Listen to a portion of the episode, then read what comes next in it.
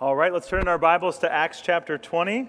Uh, today, our topic is going to be staying driven on our mission. I want to uh, bring our mission in life and our daily agenda back to the proper motivation today with the help of God's Word. I hope that uh, we'll find a great why behind what we do. Someone has once said, You need a great why. You know, a why behind raising kids, a why behind waking up every Monday morning and going to work a why behind uh, maybe that thing you've invested so much time into.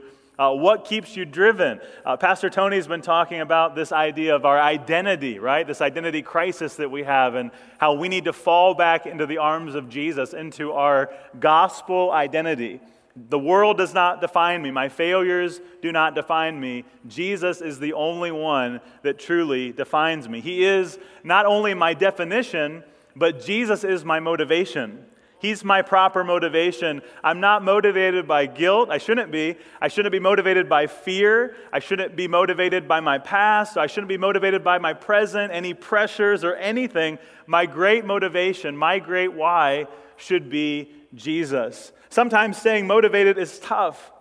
Sometimes staying driven is hard. Uh, 2020 was one of those years. I know that you guys here in America went through, what, three or four months of lockdown where you were uh, in home quarantine, quarantined at home, and learning to stare at the wall all day long, or whatever you were doing, uh, getting bored being at home, not able to go to the movies, not able to go out, uh, not able to go to your favorite restaurants and dine in, all those things, wearing masks, all those things you don't want to hear about anymore, right? We're like, we're done, we're banning that now, uh, hoping that that never returns as a normal again.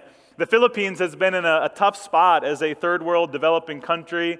Uh, we have had three different total shutdowns, just like what you had back in like April. Uh, we just are getting out of our third shutdown. And so this Sunday was actually our first Sunday in the Philippines back at church in two months. And so it was awesome, though, that even though that was the case, we were able to have uh, people in the pews and in the chairs, and people came to church even after being locked down for two months. We've been able to continue things over Zoom. Uh, you know, I'm, I'm done with Zoom. I heard this term, Zoom fatigue. Anybody have Zoom fatigue here? You're done. Like, I am done with Zoom. I'm done with Skype. But that's been really the way that our church has stayed connected. And I've been so thankful for that uh, technology, but it's been hard to stay uh, motivated. It's been hard to keep the right mindset with ups and downs. And uh, even in our place in the Philippines, 21 and below, we're not allowed to go outside. 65 and above, we're, we're housebound as well for the large part of 2020.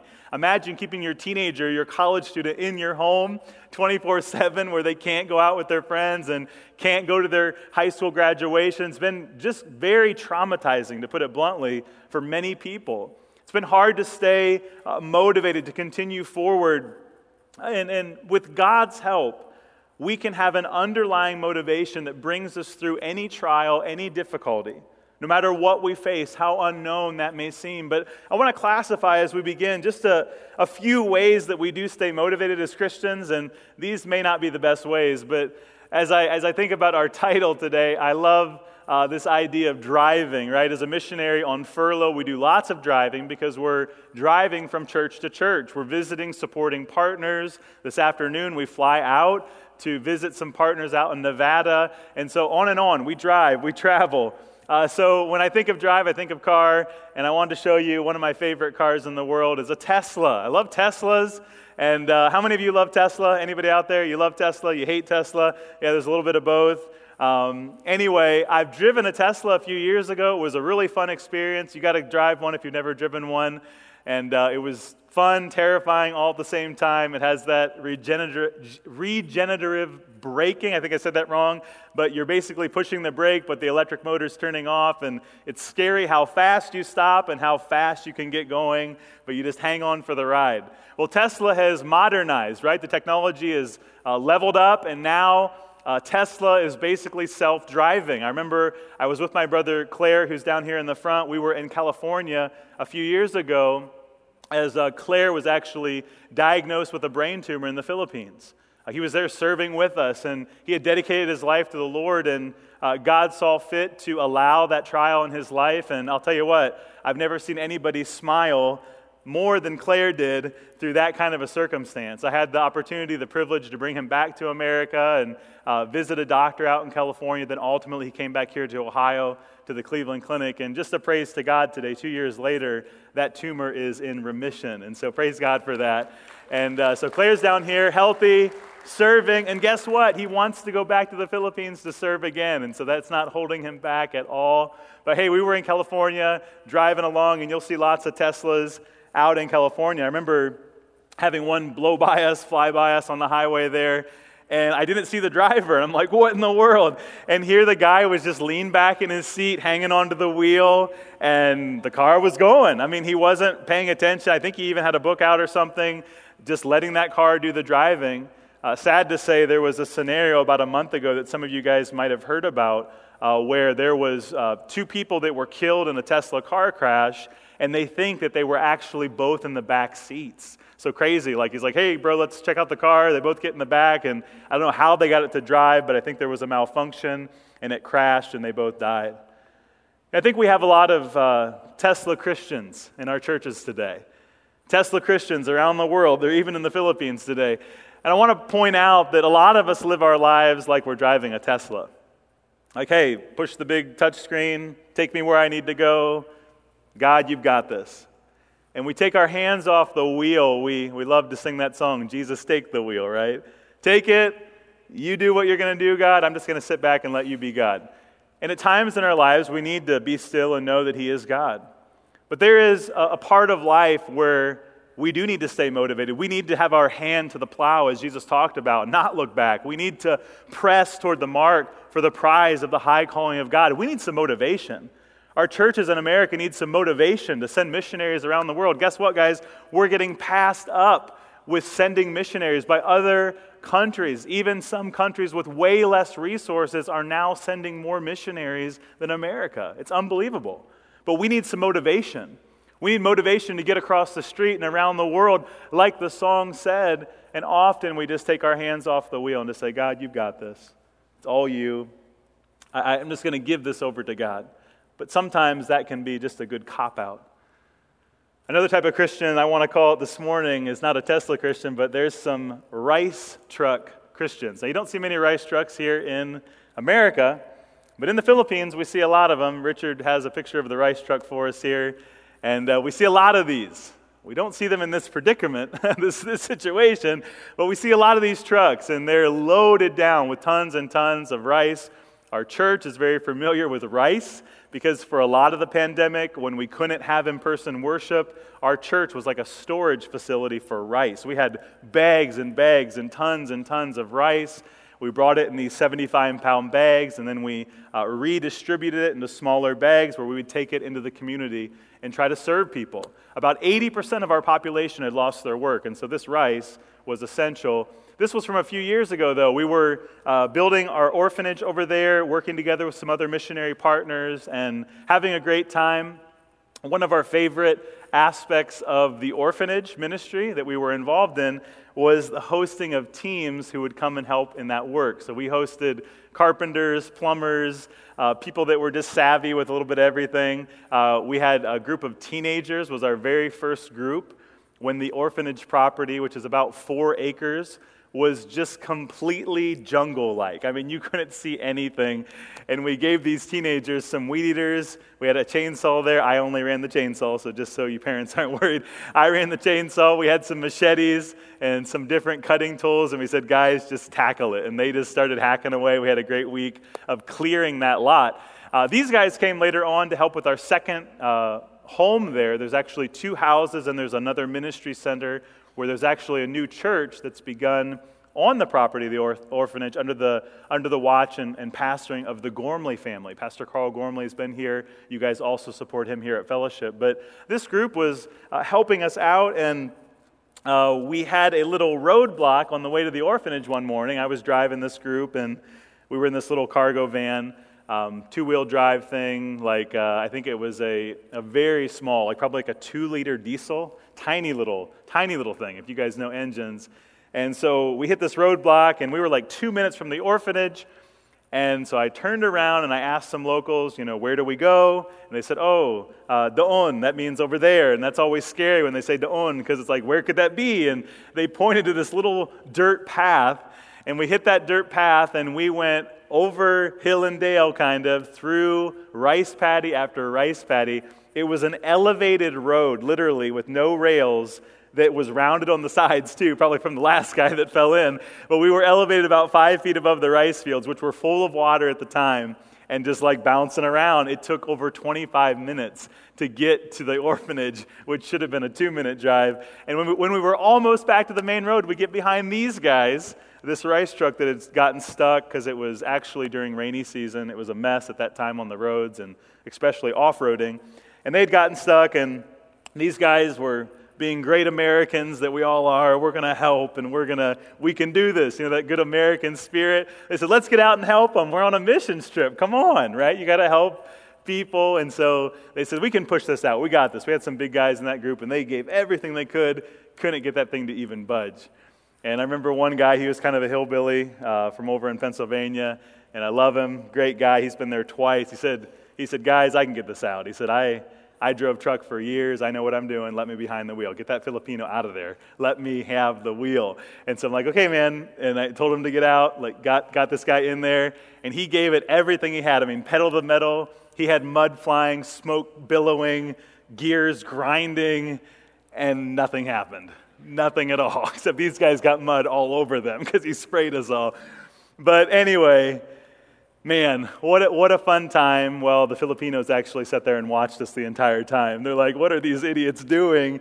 Uh, because they're getting paid per day. They don't care. They don't care whether they're all day or not. They're getting paid. They don't care. So we were just being the, the gullible Americans. And that rice truck was there later on when we got done with the day's work at the orphanage. And they're still sitting there beside it, waiting on whoever was going to pull it out. But uh, what a lesson, and what a way that we typically, as Christians, can also live our lives where we think it all depends on us. I like to call it performance based Christianity, where it's if you dress right and look right and act right, and if you can perform to this level, then you'll be accepted. And man, what a, what a toxic way to live. What a toxic thing, not only for yourself to be a rice truck Christian, trying to just put all uh, motivation, all pedal to the metal, all effort 1,000% of the time what a dangerous thing for yourself. You're going to burn out. I mean, you're going to, you're going to burn out bad, but you're also going to affect others. That kind of mindset only does affect others. And I'm here to say that at times in my life, I've been that rice truck Christian. I don't, I don't know about you. I've been that guy, pedal to the metal. I've been that guy, all effort forward. And then when you come up empty, you realize that, hey, when I'm working together with God, like 2 Corinthians says, I don't come up empty because I have Him. And when you come up empty, you realize it was all about you, it was all about your effort. I love what Paul says workers together with Him. Jesus works together with us to accomplish the work. He calls us into His work. I wonder, are you that Tesla Christian? Handing over your situation to God with no effort, total trust in something else, but no motivation on your own part. Maybe you're that rice truck Christian with all effort that you have, and I would say that both of those are very dangerous. Paul had a great motivation here in Acts chapter 20.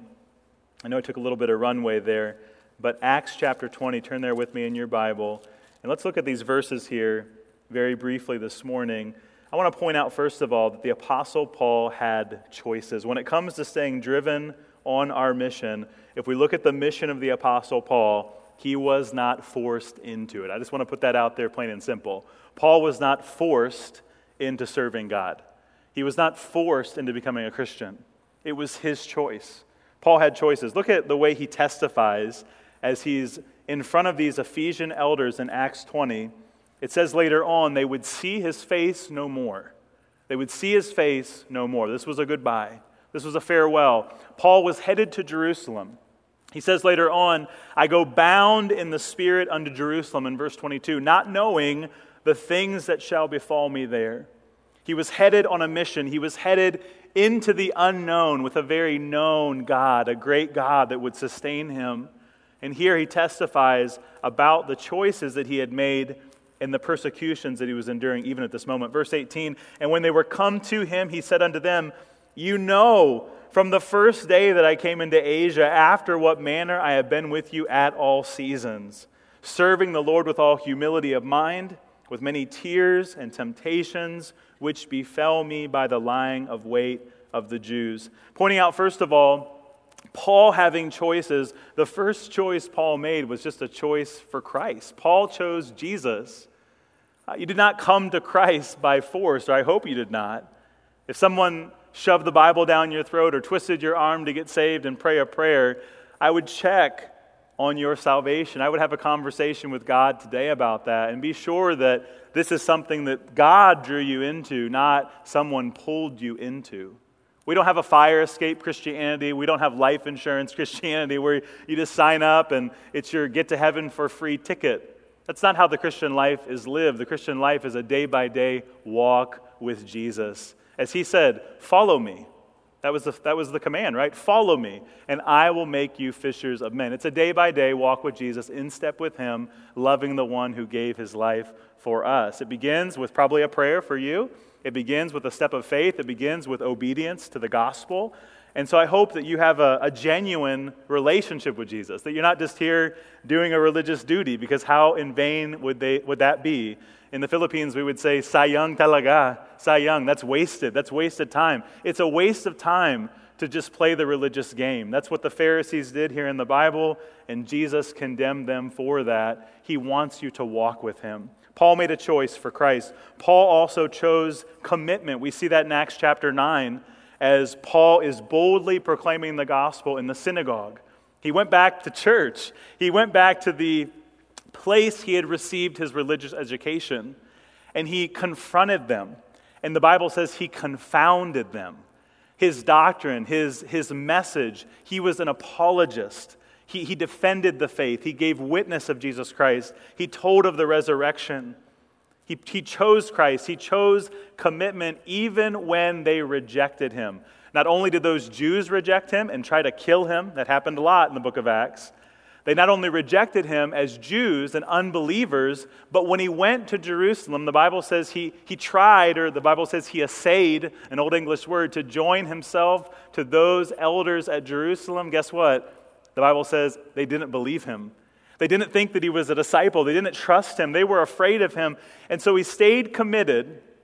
Some people came along, like Barnabas, who we taught about a few weeks back on a Wednesday. Barnabas, the encourager, came along and said, Hey, this guy is legit. He's the real deal. Uh, he is committed. He's faithful. Accept him. Receive him. And when they did, finally, wow, how it charged up the Apostle Paul, and he went forward boldly preaching the gospel in Acts chapter 9. He stayed consistent. Paul chose consistency in verse 18 of our, of our chapter today, in chapter 20. I love how he says, Ye know from the first day that I came into Asia, after what manner I have been with you at all seasons. At all seasons. Have you been consistent? Have you stayed committed through all seasons? Paul said that. He was bold enough to say that. He was relying on a deeper motivation than self. He was relying on a deeper motivation than money. I'm sure he was lacking it. He was relying on a deeper motivation than family ties. He probably didn't have much of that. He was relying on a deeper motivation than encouragement. He often lacked that. He was relying on a deeper motivation than safety and how we love that as Americans. Predictability, comfort. He didn't have that. He was being chased down. His life was at stake, but he chose consistency. Ultimately, he chose courage, even as the Jews were lying in wait to kill him, as verse 19 says. What a terrifying job, right? How did he stay driven? Look at the way he sums up his calling in the verses ahead. Look what it says. After verse 18 and verse 19, excuse me, verse 20, after he says the Jews are lying in wait to kill him, he sums it up, continues, And how I kept back nothing that was profitable unto you, but have showed you and taught you publicly and from house to house. So people are trying to kill me. He kept serving. Unbelievable. Amazing. Testifying both to the Jews and also to the Greeks, so not just his hometown, not just his people, but everyone, anywhere, everywhere. All races, all nationalities, they all are equal in the sight of God. The gospel needs to go to everybody. Amen? Amen. And also to the Greeks, repentance toward God and faith toward our Lord Jesus Christ. And so he was on a mission to get the gospel to all people. And it says in verse 22 And now, behold, I go bound in the Spirit unto Jerusalem, not knowing the things that shall befall me there. He said, I go bound, I go committed, I go dedicated to this work at Jerusalem. When I first read this and I studied this out, I, I kind of wrestled with this word bound until I started to read the following verses. I thought, Paul, are you, are you captive? Are you uh, in, a, in a painful experience? Is this, are you wrestling with the will of God? Are you being forced to love and obey God? But That wasn't the case. Look at what verse 24 says. But none of these things move me, neither count I my life dear unto myself, so that I might finish my course with joy. So, somehow being bound, being captive of the will of God, was something that was going to produce joy and fulfillment and even happiness and the ministry which I have received of the Lord Jesus to testify the gospel of the grace of God. And now, behold, I know that ye all, among whom I have gone preaching the kingdom of God, shall see my face no more. Could you say that? Um, Mom and Dad, I may not ever see you again, but I'm going to do the will of God. Um, employees, I'm leaving, right? I mean, imagine that kind of thing. Or, or coworkers, neighbors, see you later. I'm going to do God's will no matter what it takes. Even knowing, like he said in verse 23, save that the Holy Ghost witnesses in every city, saying that bonds and afflictions abide me. That means there's, there's things coming that weren't going to be pretty. Uh, there's perilous times, there's troubled times in the future. Paul would be tried at Jerusalem. He would not go to maybe have the evangelistic campaign maybe he thought he would have, but he went to be held captive. He went to be put on trial. He went to ultimately be shipped to Rome, where he would go under arrest and then finally be executed, as tradition says, by Emperor Nero. The infamous Nero was the one that killed Christians and Paul was one of those, we believe. So Paul had become captive by the will of God. I like to sum it up in our point number two Paul had become a captivated captive for the joy that was coming. Even as Jesus in Hebrews chapter 12, for the joy that was set before him, endured the cross.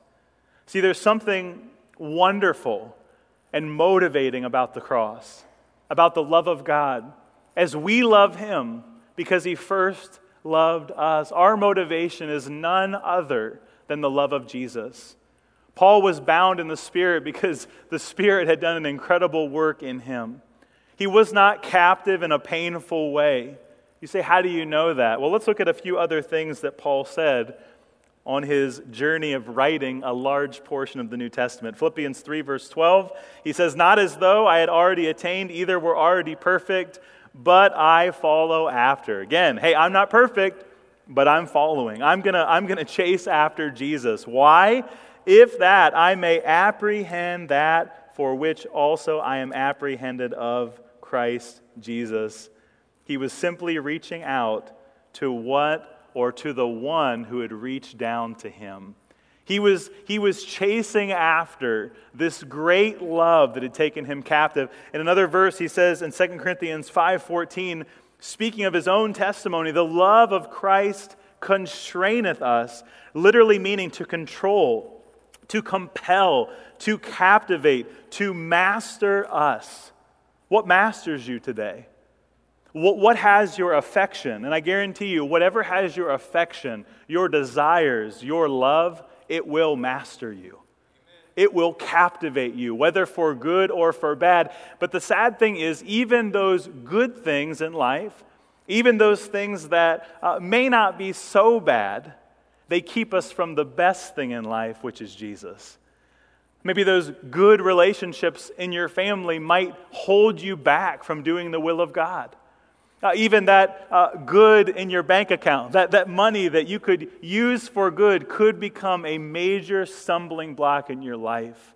Are you obsessed with your bank account? Are you obsessed with your investment portfolio? What has your attention today? It will ultimately master you. Paul was a captivated captive, captivated by the love of Jesus that had really came in and done such an amazing work in his life. There's no better motivation than Jesus. There is no motivation but Jesus for the Christian that will ultimately lead to a Christian life that is productive and fruitful.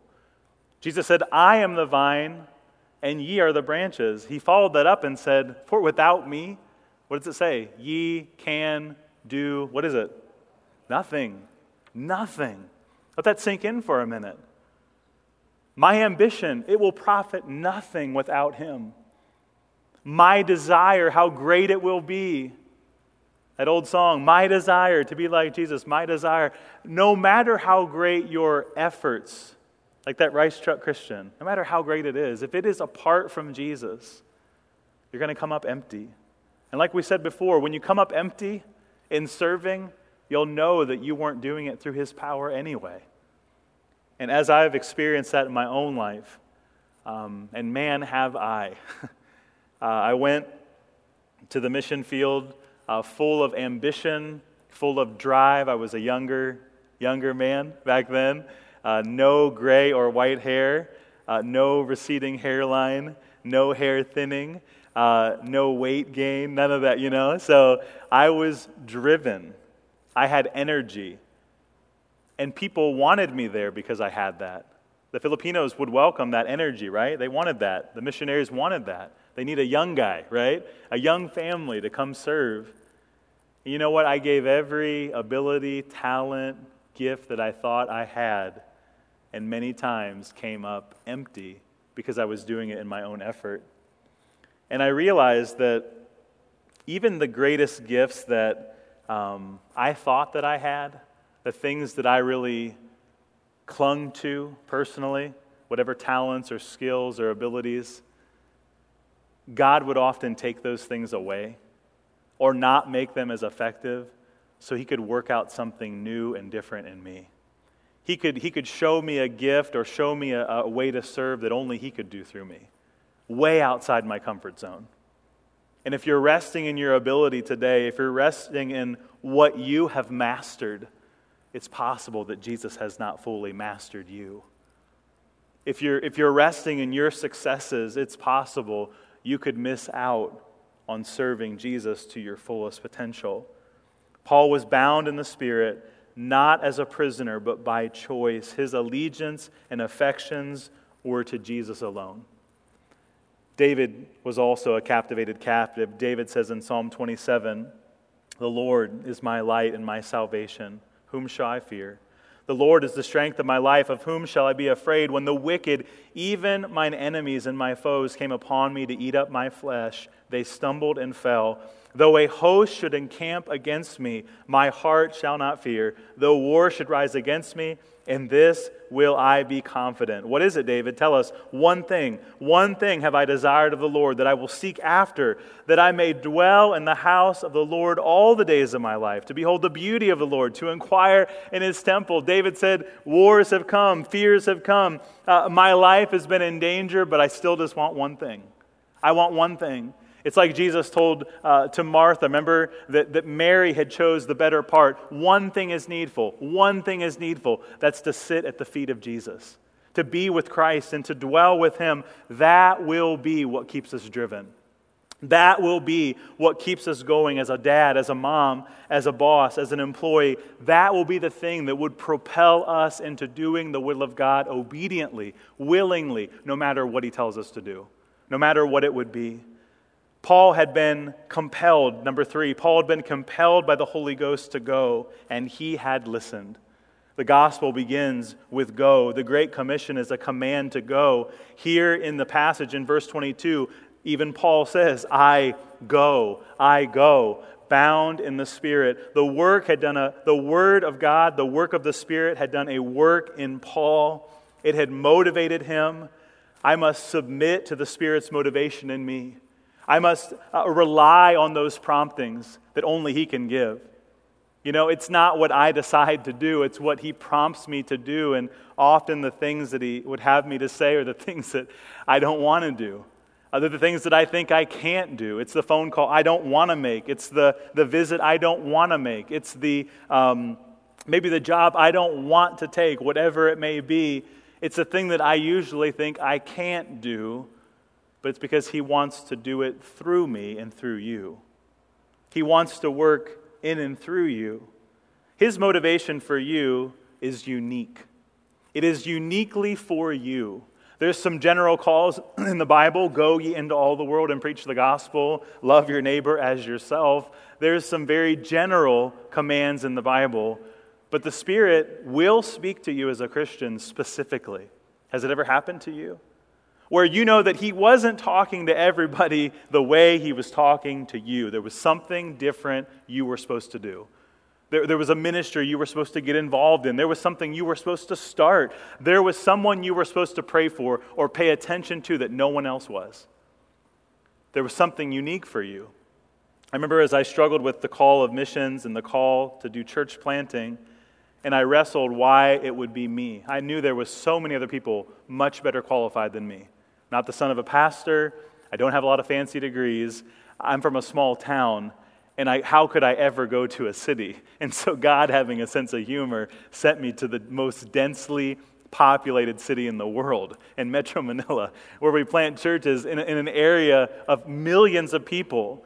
Uh, per every, um, I believe, per every square mile in the Philippines, there are 60,000 people. Imagine that density of population. I remember struggling and talking to somebody who just simply told me, Calvin, if God's speaking to you about it, it's probably because that's what He has for you, uniquely for you, not for anybody else.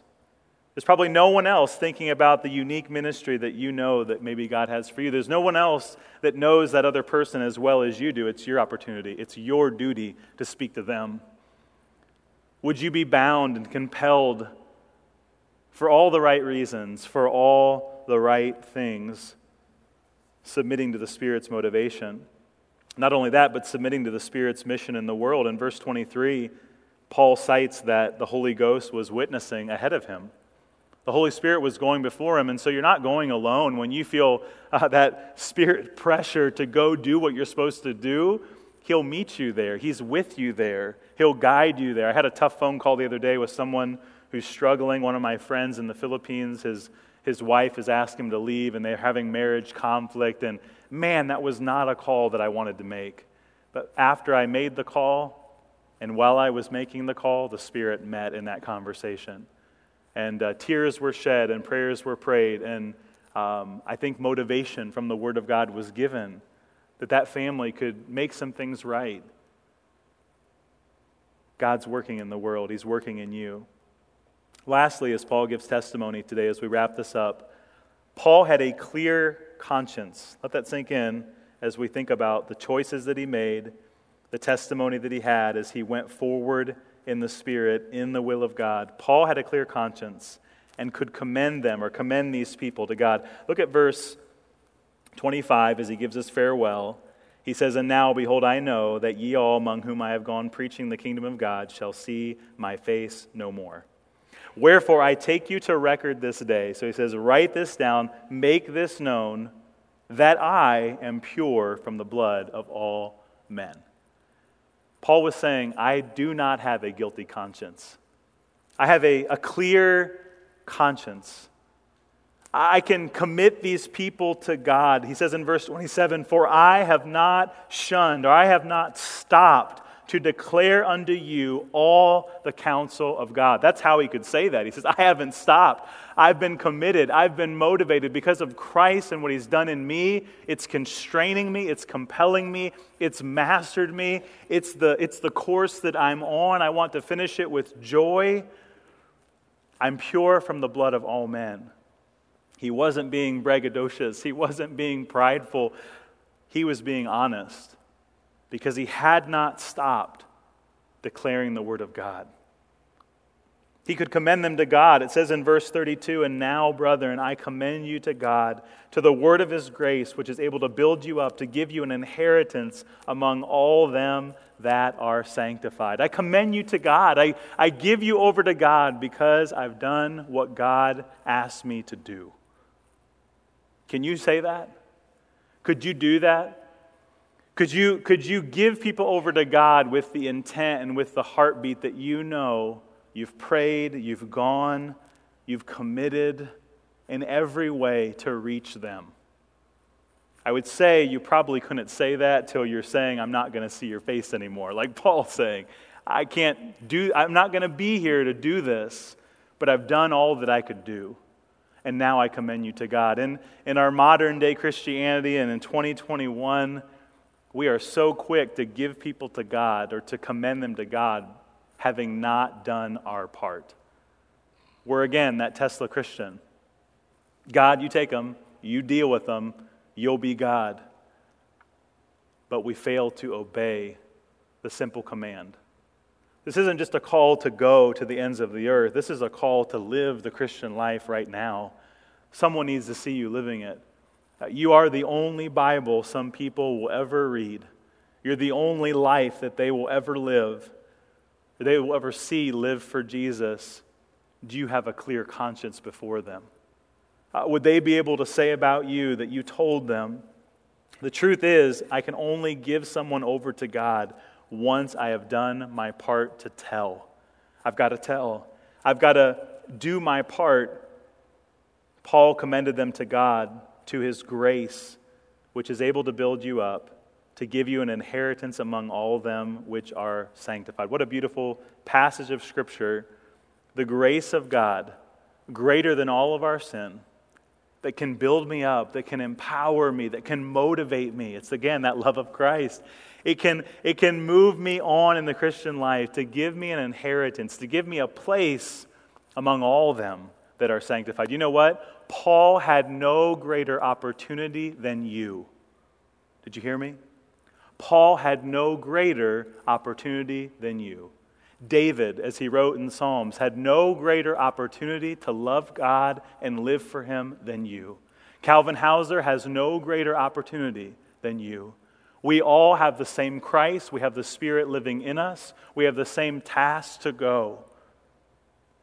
What motivates you this morning to continue? It could be if you're hitting rock bottom and hitting a brick wall in your Christian life, you've been lacking the proper motivation. It's time to get back to the simplicity of the gospel, the childlike faith that drew you in, that drew you to Christ. It's time to get back to the basics. It's time to get back to loving Christ, to love the Lord your God with all your heart, your soul, and your strength. It's time to not think about what you can do, but what He's done for you. It's time to maybe stop performing and acting as a Christian and start just living the Christian life and walking with Jesus. Again, as we've been told about and talking about every Sunday here at Fellowship, is that Jesus sees you in Him, right? You have that beautiful, wonderful gospel identity. So today, by application, you can choose. You have choices just like Paul. You can be easily captivated by something or someone. You can be controlled. What you're captivated by would easily control you. You can become covetous, as that's a warning here at the end of this passage. But the beautiful thing, verse 32 tells us, is that grace can change us. Grace can change us. The love of Jesus shed abroad in our hearts and lives as we look to it, as we rest in it, looking unto Jesus, the author and finisher of our faith who for the joy that was set before him endured the cross, despising the shame, looking to him, is the secret of anywhere God will lead you in the Christian life. It's a secret of every step he would ask you to take. Maybe that would be to cross the street or go around the world. It might be to go to the next cubicle at work and talk to somebody. It might be to say a prayer for someone in the elevator. It might be to, to live the Christian life in a bold way before your family who's become apathetic. It might be to be the only one caring for that someone, because you're maybe the only one that knows that someone. or knows them like you do. This is your chance. This is your opportunity today to refocus on the proper motivation to stay driven on this mission. I don't want to live the Christian life ending up in all the wrong places for all the wrong reasons. I want to get my motivation where it needs to be. It'll make all the difference in the world for you and for your kids, your grandkids, for your church. What a wonderful thing if Fellowship Baptist Church continued to be a sending church sending out not just the Morcombs, not just the Housers, but on and on, other families, other individuals, going local, going international, going uh, nationwide, whatever ministry God is calling them to do. What a wonderful thing if, if you, not just wanting to be sent out as a missionary, would, would, would take the call to be sent locally to the mission, to the work, to the go team, to whatever ministry comes up. You'd say, That's my thing. I'm going to dedicate myself to that. I'm going to go with the proper motivation. I'm going to see the right results. I'm going to see God make huge changes, and I'm going to see uh, growth in my life. I'm going to see Him do great and mighty things. I'm going to expect great things from God, and then I'm going to attempt great things for God, as William Carey said. What a beautiful life what a wonderful journey is as we look to Christ, our motivation.